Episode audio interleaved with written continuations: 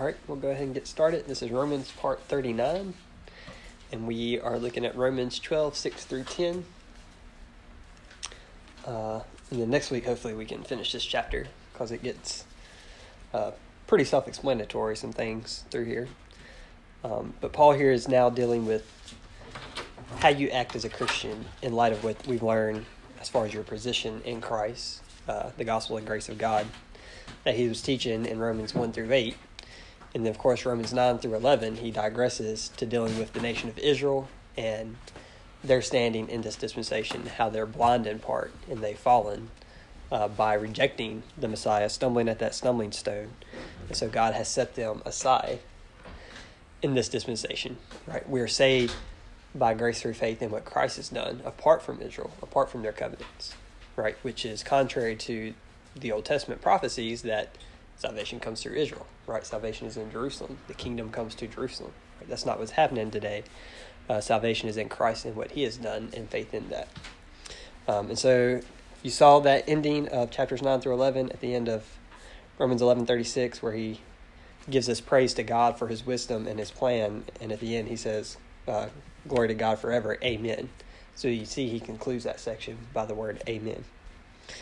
Um, then last week we dealt with his beseeching us to offer our uh, bodies a living sacrifice. Right, our bodies are on this earth. It is what ministers, right, the ministry of reconciliation, uh, God's will here on earth.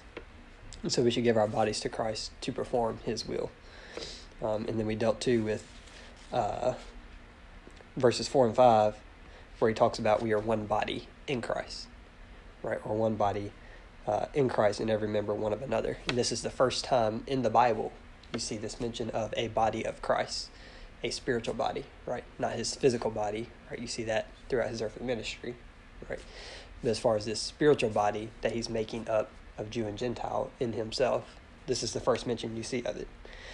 Um, and that's because that's part of the mystery given to Paul, right? So Romans being that first book, that foundational book for understanding the mystery, for understanding the dispensation of grace, for understanding our gospel, uh, is found in the book of Romans. Um, and this week we'll be looking at 6 through 10, which deals with uh, gifts given as well as uh, our love for one another and our love for God. Um, so we'll get into verses 6 through 10. It says, Having then gifts differing according to the grace that is given to us, whether prophecy, let us prophesy according to the proportion of faith, or ministry, let us wait on our ministering, or he that teacheth on teaching, or he that exhorteth on exhortation. He that giveth, let him do it with simplicity. He that ruleth with diligence, he that showeth mercy with cheerfulness. Let love be without dissimulation. Abhor that which is evil, cleave to that which is good. Be kindly affection one to another with brotherly love, in honor preferring one another.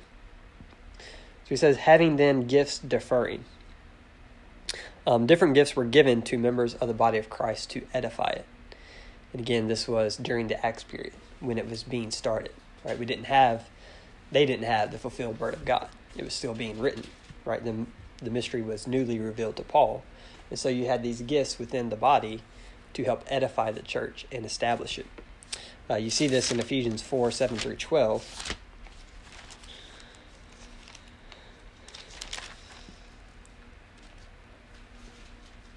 Verse 7 it says, But unto every one of us is given grace according to the measure of the gift of Christ. So every one of us is given grace uh, verse 11, it says, He gave some apostles, some prophets, some evangelists, and some pastors and teachers for the perfecting of the saints, for the work of the ministry, for the edifying of the body of Christ. So the reason those gifts were given in verse 11 was for the perfecting of the saints, the work of the ministry, and the edifying of the body of Christ. So that's why those gifts were given. And they were given until a certain point. And that point was uh, until we had grown into the doctrine into Christ right until we had the doctrine to grow up into Christ was the reason to give those gifts. And that's what he says in verse 13. Um, they were given till we all come in the unity of the faith and of the knowledge of the Son of God into a perfect man, into the measure of the stature of the fullness of Christ. So you see that word till. So they were given till we all come into the unity of the faith. Um, so there is a stopping point for those gifts, which is where the debate is. When is that stopping point? Uh, but he says that we henceforth be no more children tossed to and fro, and carried about with every wind of doctrine by the sleight of men, and cunning craftiness whereby they lay, lie in wait to deceive. But speaking the truth in love, we may grow up unto him in all things which is the head, even Christ, from whom which from whom the whole body fitly joined together and compacted by that which every joint supplieth, according to the effectual working in the measure of every part, maketh increase of the body unto the edifying of itself in love. So you see these gifts were given till we all come to the unity of the faith, that we henceforth be no more children tossed to and fro. People make that till we come in the unity of the faith when we get to heaven, right? Then we'll all have unity in the faith. That's what they say. What was also given that we henceforth be no more children tossed to and fro. If the till is when we get to heaven, then we have no excuse of being tossed to and fro with every wind of doctrine, right? Because we haven't got there yet. So of course we're tossed to and fro. But if you make the till the completion of the body of Christ, right, the end of the Acts period, when the mystery was fully revealed, um, when you had all Scripture or all of Paul's epistles uh, needed to understand the mystery, then you're no longer tossed to and fro with every wind of doctrine, and therefore you no longer had the need for these spiritual gifts, right? Because you had the Word of God uh, for your understanding, your knowledge of the doctrine. Um, so they were given till a certain point. If you go to 1 Corinthians 12 31, and regardless of the point in which the gifts stop, uh, stop the purpose of them was to edify uh, the body. 1 Corinthians 12 31, uh, 1 Corinthians 12, he deals with these spiritual gifts. And at the end, he says, Covet earnestly the best gifts, and yet show I unto you a more excellent way. So apparently, you can covet the best gifts and have those best gifts, but there's still a more excellent way than having the gifts. Right? And he explains what that excellent way is in chapter 13. That's the way of charity. And at the end of uh, 1 Corinthians 13, verse 11, he says, When I was a child, I spake as a child, I understood as a child, I thought as a child, but when I became a man, I put away childish things. If you have the knowledge of the doctrine and it tells you how you are to behave, right, how you ought to edify one another, you no longer need a spiritual gift to help you do that, right, because you have the doctrine that you can read and study for yourself. Right? So once you understood, once you became a man, you put away the childish things. Right? You no longer needed the help from spiritual gifts to know the doctrine, right? Um, because you now have full understanding with the Word of God. Uh, so he says, Covet earnestly the best gifts, but yet I show you a more excellent way. So there is a more excellent way than having spiritual gifts, and that's knowing the doctrine, right? Studying it for yourself and knowing it. Um, but the word gifts is a free gift or a gift of grace, a free gift. Okay, that's what the word gifts mean. Um, gift in the Bible does not mean a natural ability or talent, which is what people make the spiritual gifts, right? It is your talent. God gave everybody talents. Well, yes, this is true, but that's not what a gift is. Okay, a spiritual gift is something given to you freely. Talents, you have to work and hone those skills. Right? Yeah, you might have a knack for something, but you still have to practice and tone those skills, right? Hone those skills. It takes work, it takes effort. That's not a free gift given to you. If you wake up one day and you can play any song you want on the piano, that would be a spiritual gift, right? But nobody can do that.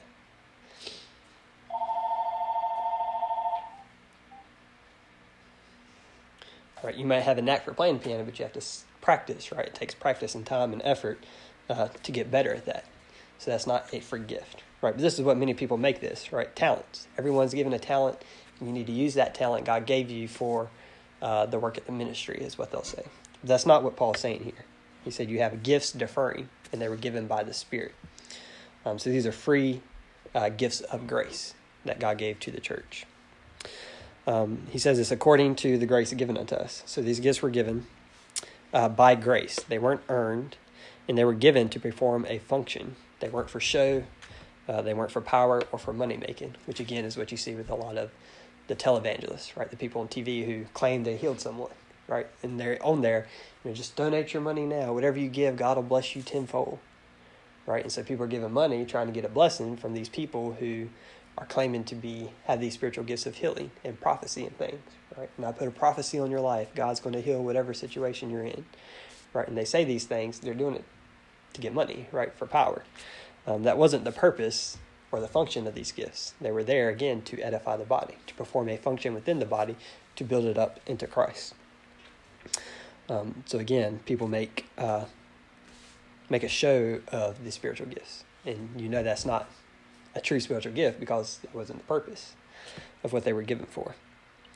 Um, but he says whether prophecy, so the first spiritual gift he lists here is prophecy. He says whether prophecy, let us prophesy. Uh, again, prophecy was given for the purpose to edify the church. If you go back to 1 Corinthians 14, where Paul deals with this, uh, he says, Follow after charity and desire spiritual gifts, but rather that ye may prophesy. For he that speaketh in an unknown tongue speaketh not unto men, but unto God. For no man understandeth him, howbeit in the Spirit he speaketh mysteries. But he that prophesieth speaketh unto men to edification and exhortation and comfort. He that speaketh in an unknown tongue edifieth himself, but he that prophesieth edifieth the church. I would that ye all spake with tongues, but rather that ye prophesy, for greater is he that prophesieth than he that speaketh with tongues, except he interpret, that the church may receive edifying. So he says, I rather you prophesy so that you can edify one another. If you speak in tongues, you're only edifying yourself and nobody can understand it. There's no profit to that, right? You're not edifying the church when you do that. He says, if you do speak in tongues, I want somebody there to interpret it so that the church can be edified. Right, so you have to have that understanding of what someone is saying to be edified, because that was the purpose of the gifts. Uh, if you look down in verse 9 through 12, he says, So likewise ye, except ye utter by the tongue words, easy to be understood, how shall it be known what is spoken? For ye shall speak it into the air. There are, it may be, so many kinds of voices in the world, and none of them is without signification. Therefore, if I know not the meaning of the voice, I shall be unto him that speaketh a barbarian, and he that speaketh shall be a barbarian unto me.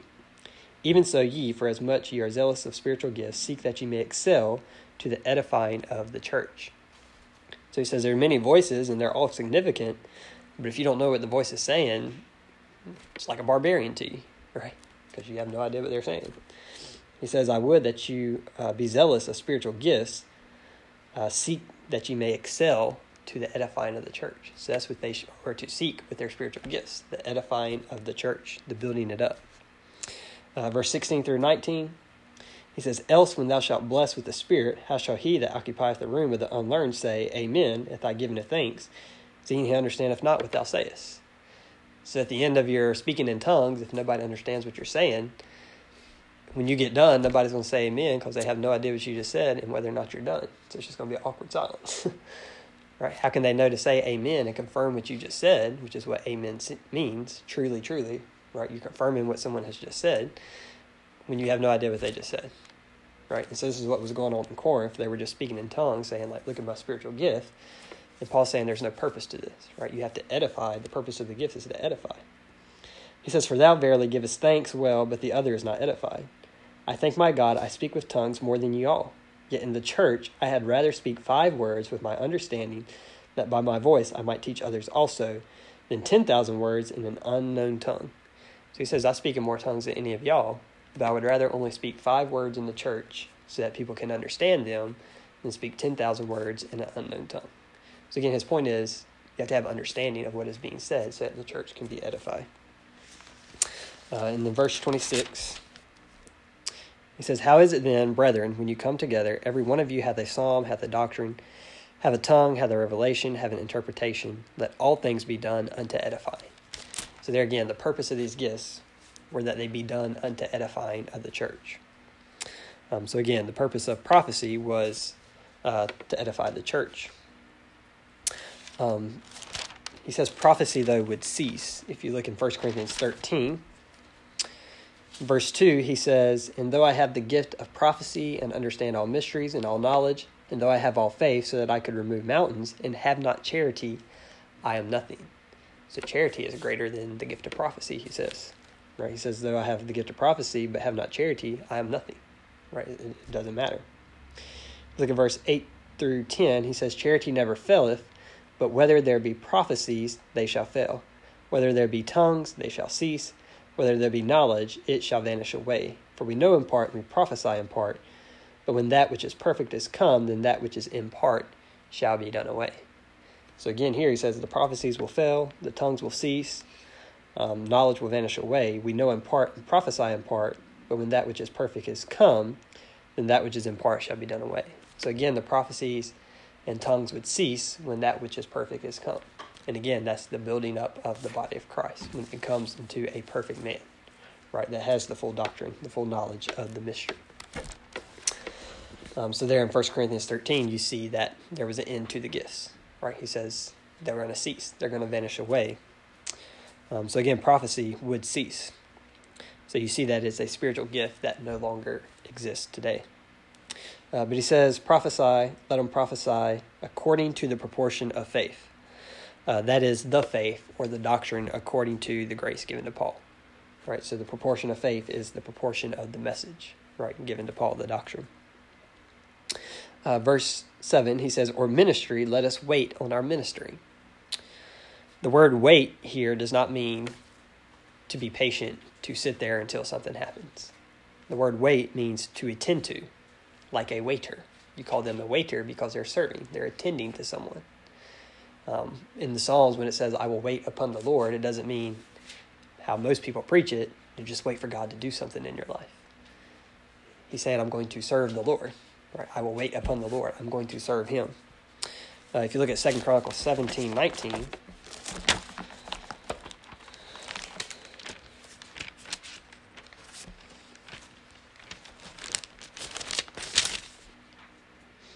says, These waited on the king, beside those whom the king put in the fenced cities throughout all the Judah. The ones that waited on the king were the ones that were serving the king.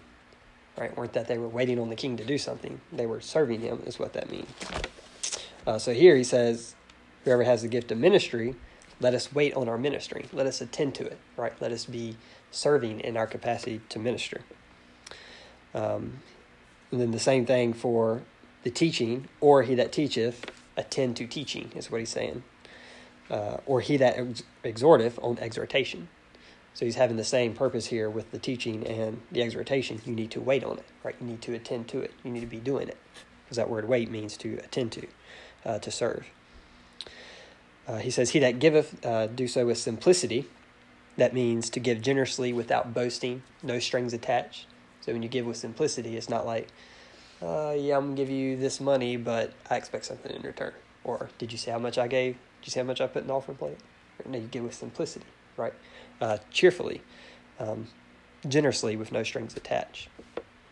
He says, "He that ruleth with diligence." That means don't be lazy, right? Be diligent about what you're doing. Uh, and he that showeth mercy with cheerfulness, and that means to not be grudgingly, right? Not grudgingly give mercy. Well, I guess because God said, to, I'm going to show you mercy today, right? No, you do so cheerfully, right? You do so generously. Uh, the point of the gifts, though, was to establish God's will and not their own. Okay, this again was the point of the gifts to edify the body of Christ, to do God's will, not your own will, with these spiritual gifts. Uh, verse 9, he says, Let love be without dissimulation, abhor that which evil is evil, cleave to that which is good. Uh, before we get into this section, verses 9 through 21, Paul's going to be talking about good works. Okay, and grace teaches us to do good works, or should teach us to do good works. Um, in Ephesians 2.10, he says, For we are his workmanship, created in Christ Jesus, unto good works, which God had before ordained that we should walk in them. So in Christ Jesus, we were created to do good works right, that God ordained before that we should walk in them. So we should walk in good works, being in Christ Jesus. If you go to Titus 2,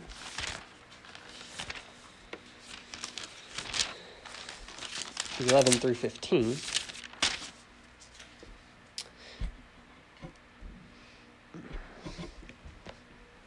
He says, Whose mouths must be stopped, who subvert whole houses, teaching things which.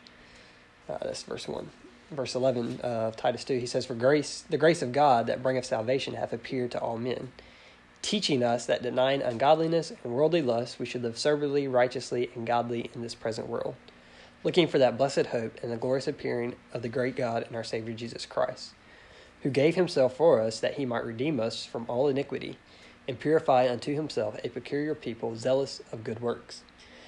These things speak and exhort and rebuke with all authority, let no man despise thee. So there he says the grace of God that bringeth salvation teaches us to deny ungodliness, that denying ungodliness and worldly lust, we should live soberly, righteously, and godly in this present world. In verse 12, he says that he purified us to make a peculiar people zealous of good works. So this is what the grace of God should teach us that we should be zealous of good works. Uh, Titus 3:8 it says, "This is a faithful saying, and these things I will that thou affirm constantly, that they which have believed in God might be careful to maintain good works. These things are good and profitable unto men." So the purpose of good works under grace is not to earn grace, earn salvation, earn God's favor. It's to serve others, right? These things are profitable unto men, right? And God has called us to do good works for others, to be profitable unto men. Um, but again, you do this in light of understanding who you are in Christ, understanding the mystery. Um, your old man is dead, so your flesh is dead, right? The old man's dead. You're a new man in Christ. So you can now seek others' good, knowing who you are in Christ. Colossians 2 9 through 10 says, We are complete in Him. So you're saved, you're justified, um, you're complete in Him, right? You have everything you need spiritually from God in Christ. So there's no reason to seek your fleshly desires. You can now look on the desires of others and meet their needs, right? You can do good works to serve them. So understanding, knowing who you are in Christ, changes your mind to say, well, I don't need these things. These things are fleshly, right? I don't have to cheat my brother, cheat my neighbor, right? I don't have to try to get above them in the worldly things, right? I can instead serve them and do good works to profit them. Um, Romans eight eighteen says, um, this is a verse where it talks about our hope that is far greater than the sufferings we go through. So again, having that um, future outlook of who you are in Christ, your destination, which is a hope, right? The hope of glory, um, heaven. Um, understanding that again should give you the mindset that what happens on this earth doesn't really matter in the end, as far as things that are fleshly. It's the spiritual things that matter, right? And doing good works to help others and possibly win others is what is more important. So again, these good works that Paul goes through here, it's in light of what Christ has already done for you, of who you are in Christ. It's not to earn favor, uh, not to earn salvation, not to earn a better relationship with God. So you have to keep that in mind. Uh, but he says, let love be without dissimulation. Uh, basically, let your love, don't let it be fake, masked, or hypocritical. Uh, the word simulate means to simulate something, right? You fake it. It's not the real thing, right? It's like the real thing, but it's not. You're doing a simulation of it. Um, think about the Super Bowl. They always do a PlayStation game simulation. So they simulate the two teams that are in the Super Bowl to play a computerized version, and then the outcome of that game is who they say right is predicting who's going to win. But they simulate the two teams on the PlayStation of the actual game. It's not the actual game, right? It's fake. It's PlayStation. So you see that word simulation in this word dissimulation. It means don't be fake, right? Don't let your love be fake. Um, it means unfeigned. Uh, if you go to 2 Corinthians 6 6,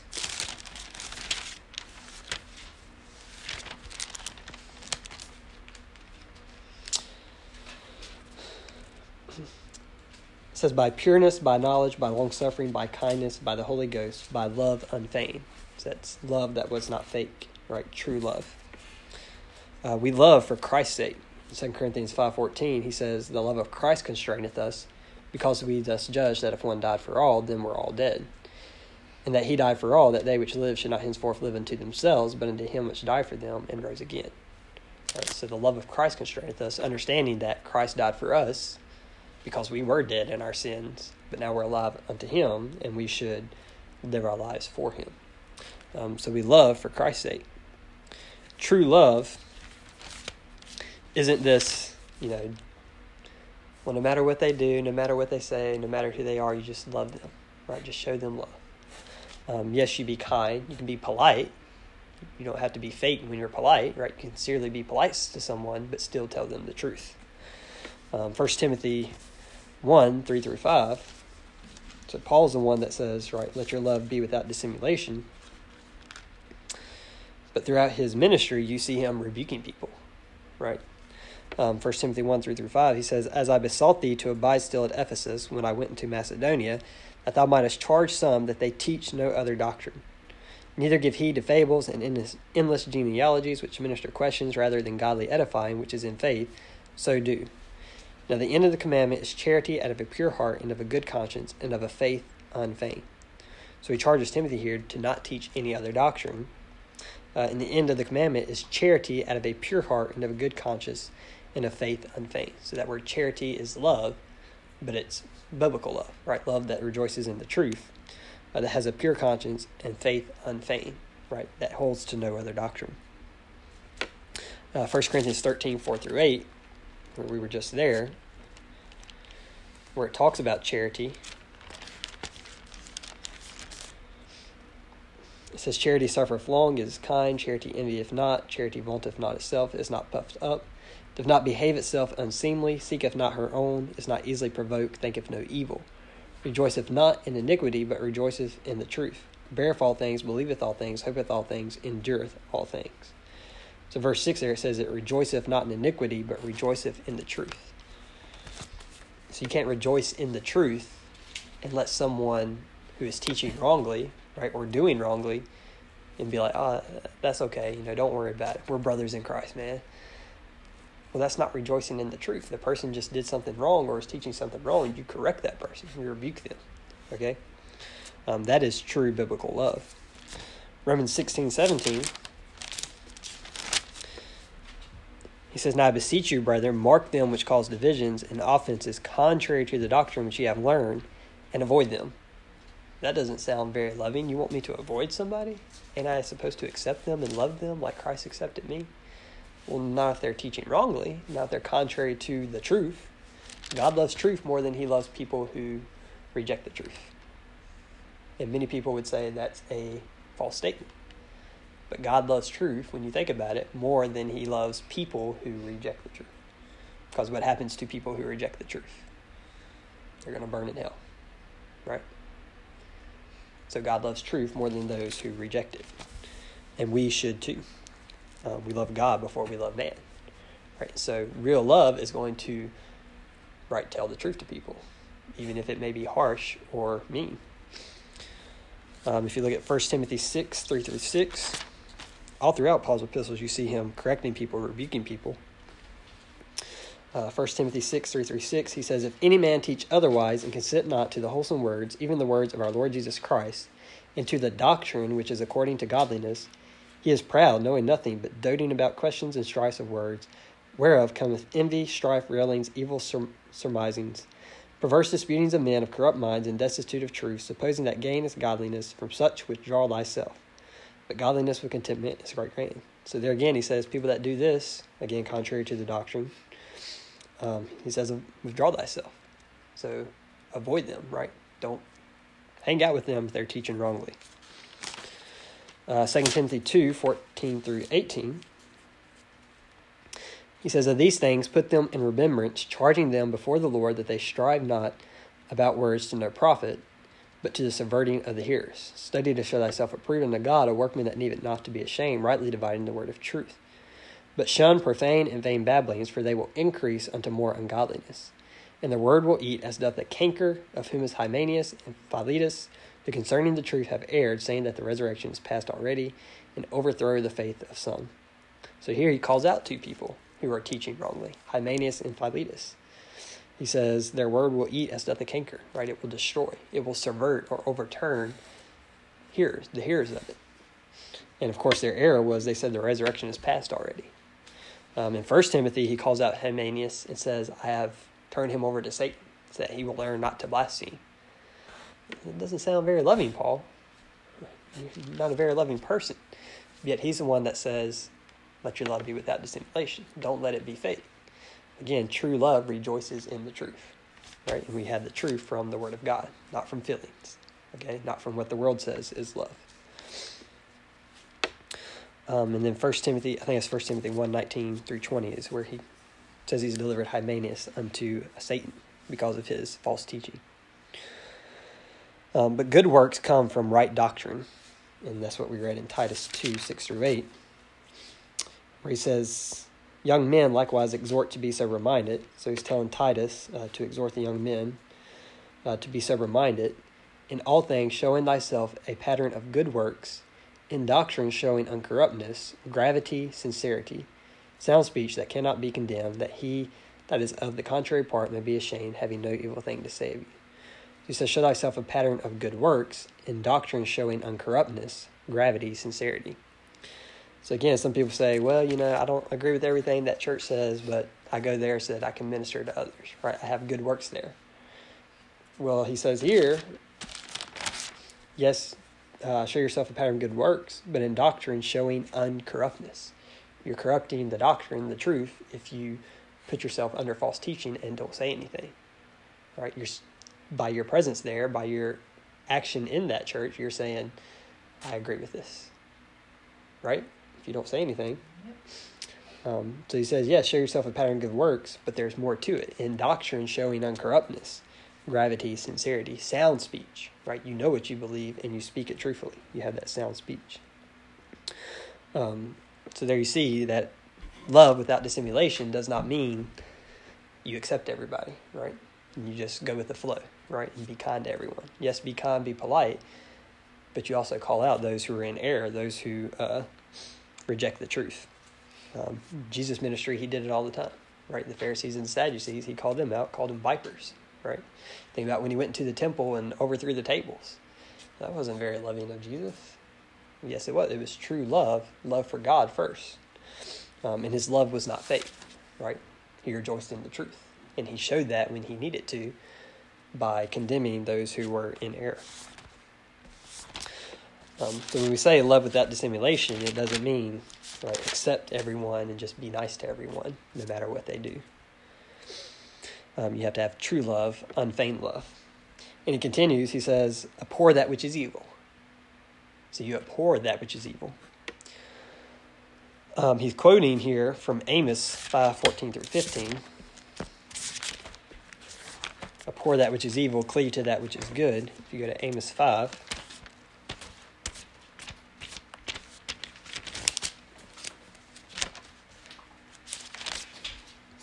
You'll see a difference here, though. Paul just says, Abhor that which is evil, cleave to that which is good. That's all he says. But here in Amos 5 14 through 15, it says, Seek good and not evil, that you may live. And so the Lord, the God of hosts, shall be with you as you have spoken.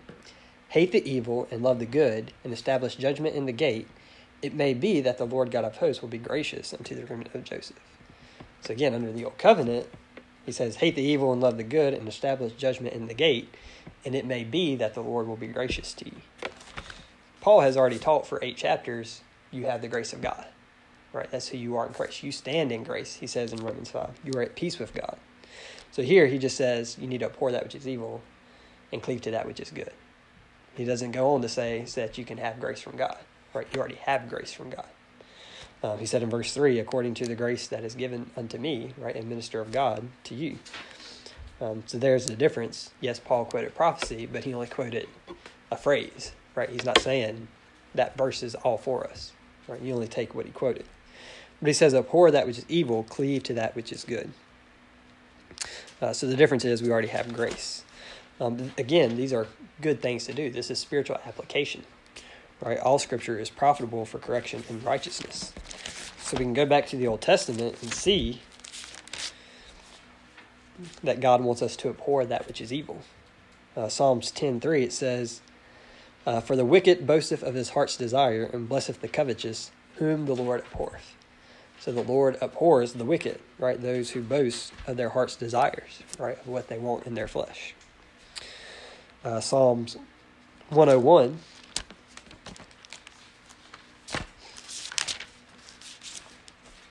This is a psalm of David. He says, I will sing of mercy and judgment unto thee, O Lord, will I sing. I will behave myself wisely in a perfect way.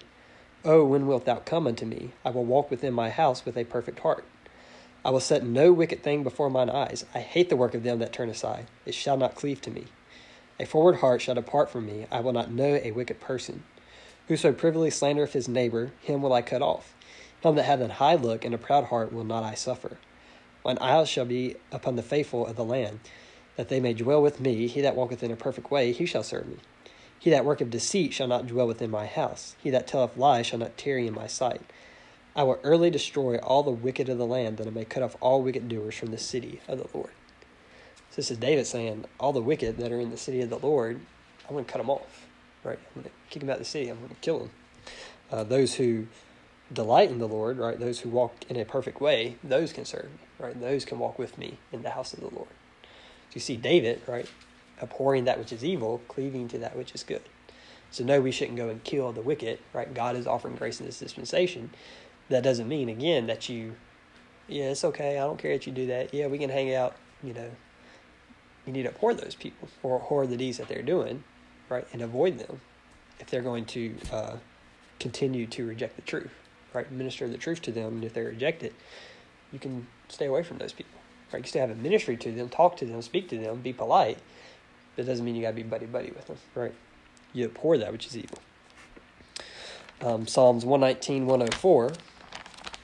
A lot of people know Psalms 119, 105, where it talks about Thy word is a lamp unto my feet, a light unto my path. Uh, the verse before it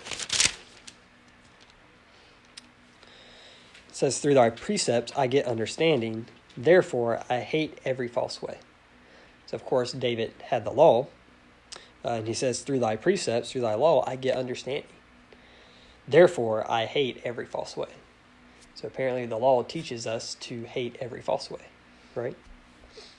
Um, verse 162 and 163 says, I rejoice at thy word as one that findeth great spoil. I hate and abhor lying, but thy law do I love. Right? Doesn't the law teach, bear not a false witness against thy neighbor? Right? Abhor lying. You should abhor it. Um, but you should love, again, the righteousness of God. Right? And do it. Grace should teach us to do that. Um, Proverbs 6, 16 through 19. says, These six things doth the Lord hate, yea, seven are an abomination unto him a proud look, a lying tongue, hands that shed innocent blood, heart that deviseth wicked imaginations, feet that be swift in running to mischief, a false witness that speaketh lies, and he that soweth discord among the brethren, or among brethren.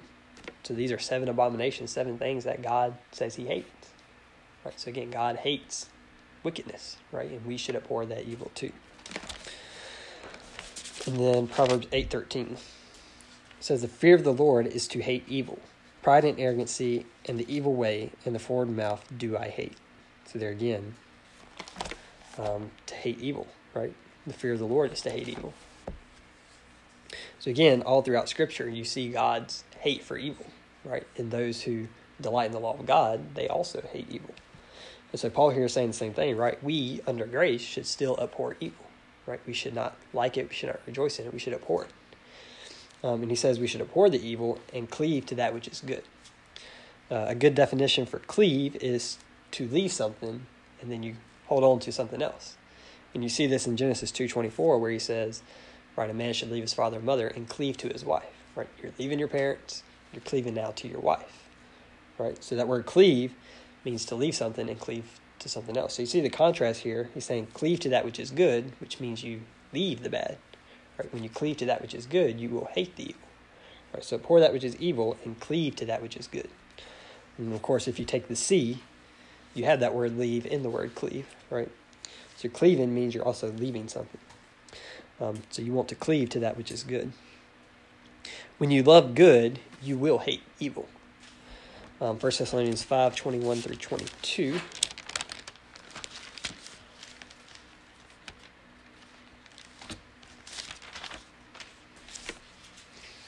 Paul says, Prove all things, hold fast to that which is good, abstain from all appearance of evil. So he says, hold to hold fast to that which is good, and abstain from the appearance of evil.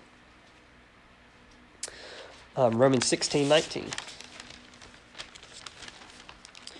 He says, For your obedience is come abroad unto all men. I am glad, therefore, on your behalf. But yet I would have you wise unto that which is good, and simple concerning evil.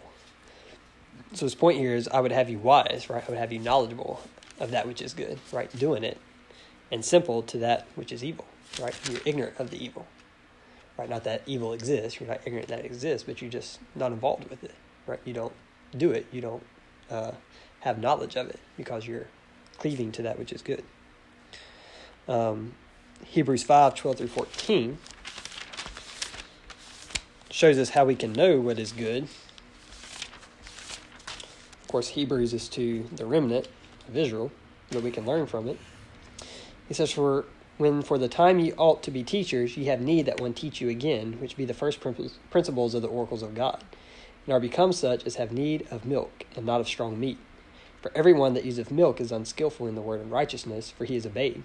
But strong meat belongeth to them that are full age, even those who by reason of use have their senses exercised to discern both good and evil. So those who are skilled in the word have their senses exercised to discern both good and evil. Um, so he says these people here, they're babes, right? Because they can't discern good and evil. They need milk. He says, but those who can have strong meat can discern between the good and evil because they're skillful in the word of God. So again, study to show thyself approved, a workman unto God, right? Rightly dividing the word of truth. Get skillful in the word so that you can discern the good from the evil and know how you ought to behave. And of course, 2 Timothy 3 16 through 17, all scripture is given by inspiration of the Spirit and profitable for doctrine, reproof, correction, and righteousness, or correction and instruction in righteousness. All right, so all scripture is profitable for instruction and righteousness, which is what we're dealing with in Romans 12 9 through 21. Right, the difference is you already have salvation, you already have all spiritual blessings in Christ Jesus. You're not doing it to earn anything from God, you're doing it in light of who you are in Christ. And so we can take all the Word of God to instruct us how we ought to behave, to instruct us in what is good and what is evil. And he says, Be kindly affection one to another with brotherly love. Uh, Ephesians 4 32 says, Be kind one to another, tenderhearted, forgiving one another, even as God for Christ's sake has forgiven you. Right? We forgive one another as God for Christ's sake has forgiven us. We do it for Christ's sake, right? Because we love Him. It's the love of Christ that constrains us. So we can then be kindly affection one to another uh, with brotherly love. A lot of people try to get, when you have brotherly love, right? Well, this is Philadelphia love. And they get into the Greek words for love. Um, really, what brotherly love means is love of the brethren. Right? It's not like it's some different type of love, right? It's love of the brethren, quite simply, is what it is.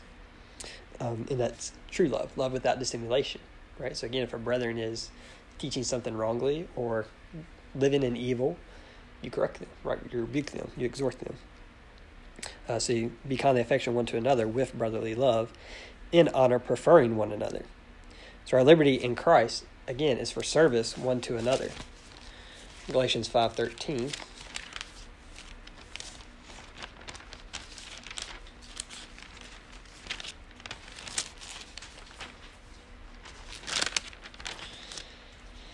Says, For brethren, ye have been called unto liberty, only use not liberty for an occasion to the flesh, but by love serve one another. Right? So don't use your liberty in Christ, right? Not being under the law, not having to being required to do anything for salvation, right? Um, don't use that liberty to fulfill the desires of your flesh, but rather to serve one another. Uh, so our liberty in Christ is for service one to another. Galatians 6:10 it says, "As we have therefore opportunity, let us do good unto all men, especially unto them who are of the household of faith. So as we have the opportunity, do good unto all men, especially uh, the brethren in Christ. 1 Corinthians 10, 23 through 24.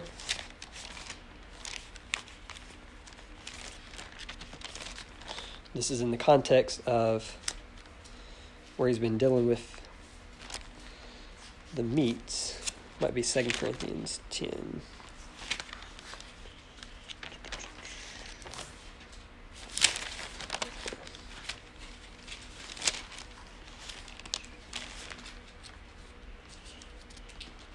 It's 1 Corinthians 10, 23 and 24. It says, All things are lawful for me, but all things are not expedient. All things are lawful for me, but all things edify not. Let no man seek his own, but every man another's wealth. So again, all things are lawful, but not all things are expedient. Not all things edify the brethren. We need to seek not our own, but the wealth of others. Right? That could be spiritual wealth as well.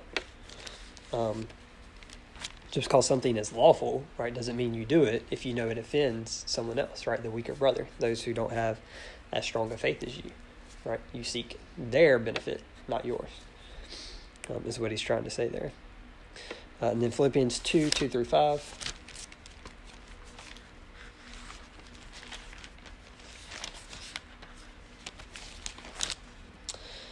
Says, Fulfill you my joy that you be like minded, having the same love, being of one accord, of one mind. Let nothing be done through strife or vainglory, but in lowliness of mind let each esteem other better than themselves. Look not every man on his own things, but every man also on the things of others. Let this mind be in you, which was also in Christ Jesus. And then he goes on to talk about, right, he was in the form of God, but thought not robbery to be equal with God. and humbled himself, right? And then he died on the cross for our sins, right? That's how he committed his love toward us, taking care of our spiritual needs. Um, so we should have the mind of Christ, not looking on our own things, but on the things of others and how we can minister to others. Um, it's also interesting, a doctrine we find from Paul is that we work with our own hand. Right? So when you read Matthew, Mark, Luke, and John, you see Jesus saying, Well, don't worry about what you're going to eat or the clothes you're going to wear, right? Because I'll provide for you. Sell all that you have and follow me, right? Quit your job, sell everything you have, you're going to follow me, right? I'm going to make you a disciple. You're going to trust in me to provide for you. You're not going to work for money to buy those things. You trust in me.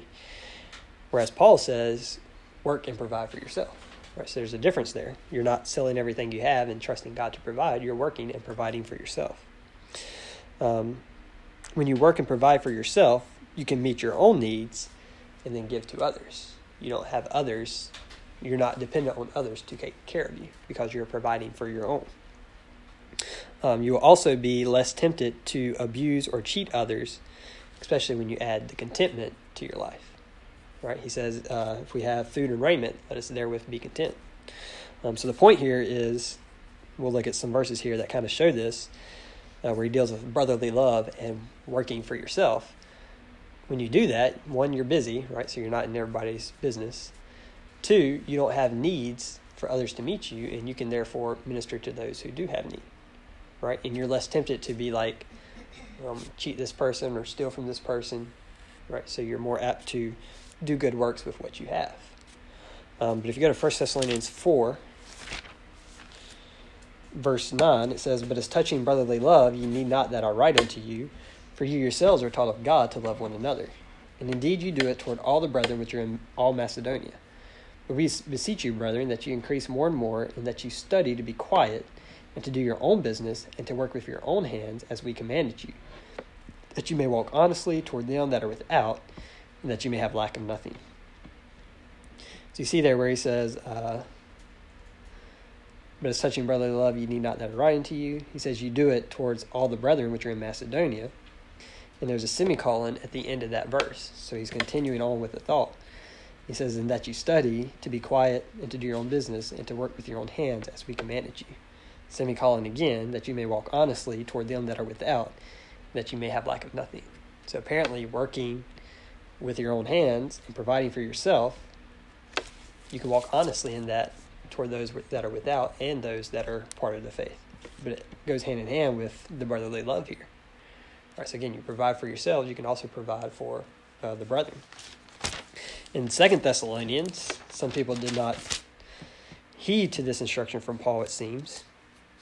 Because if you look at verse 6, he says, Now we command you, brethren, in the name of our Lord Jesus Christ, that you withdraw yourselves from every brother that walketh disorderly and not after the tradition which you receive from us.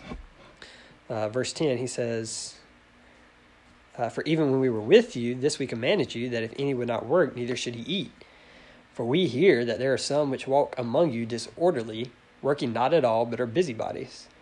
Now, them that are such we command and exhort by our Lord Jesus Christ that with quietness they work and eat their own bread.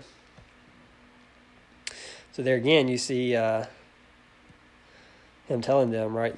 People didn't listen to the tradition we gave to y'all that you work with your own hands, right? But rather, you're being disorderly, working not at all, you're busybodies. All right, so again, these are people that did not listen to Paul, and they're walking disorderly among the brethren.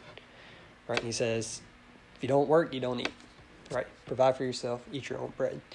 There just seems a connection there between working and brotherly love. Right. so it's kind of interesting. Uh, and then 1 Timothy 5 3.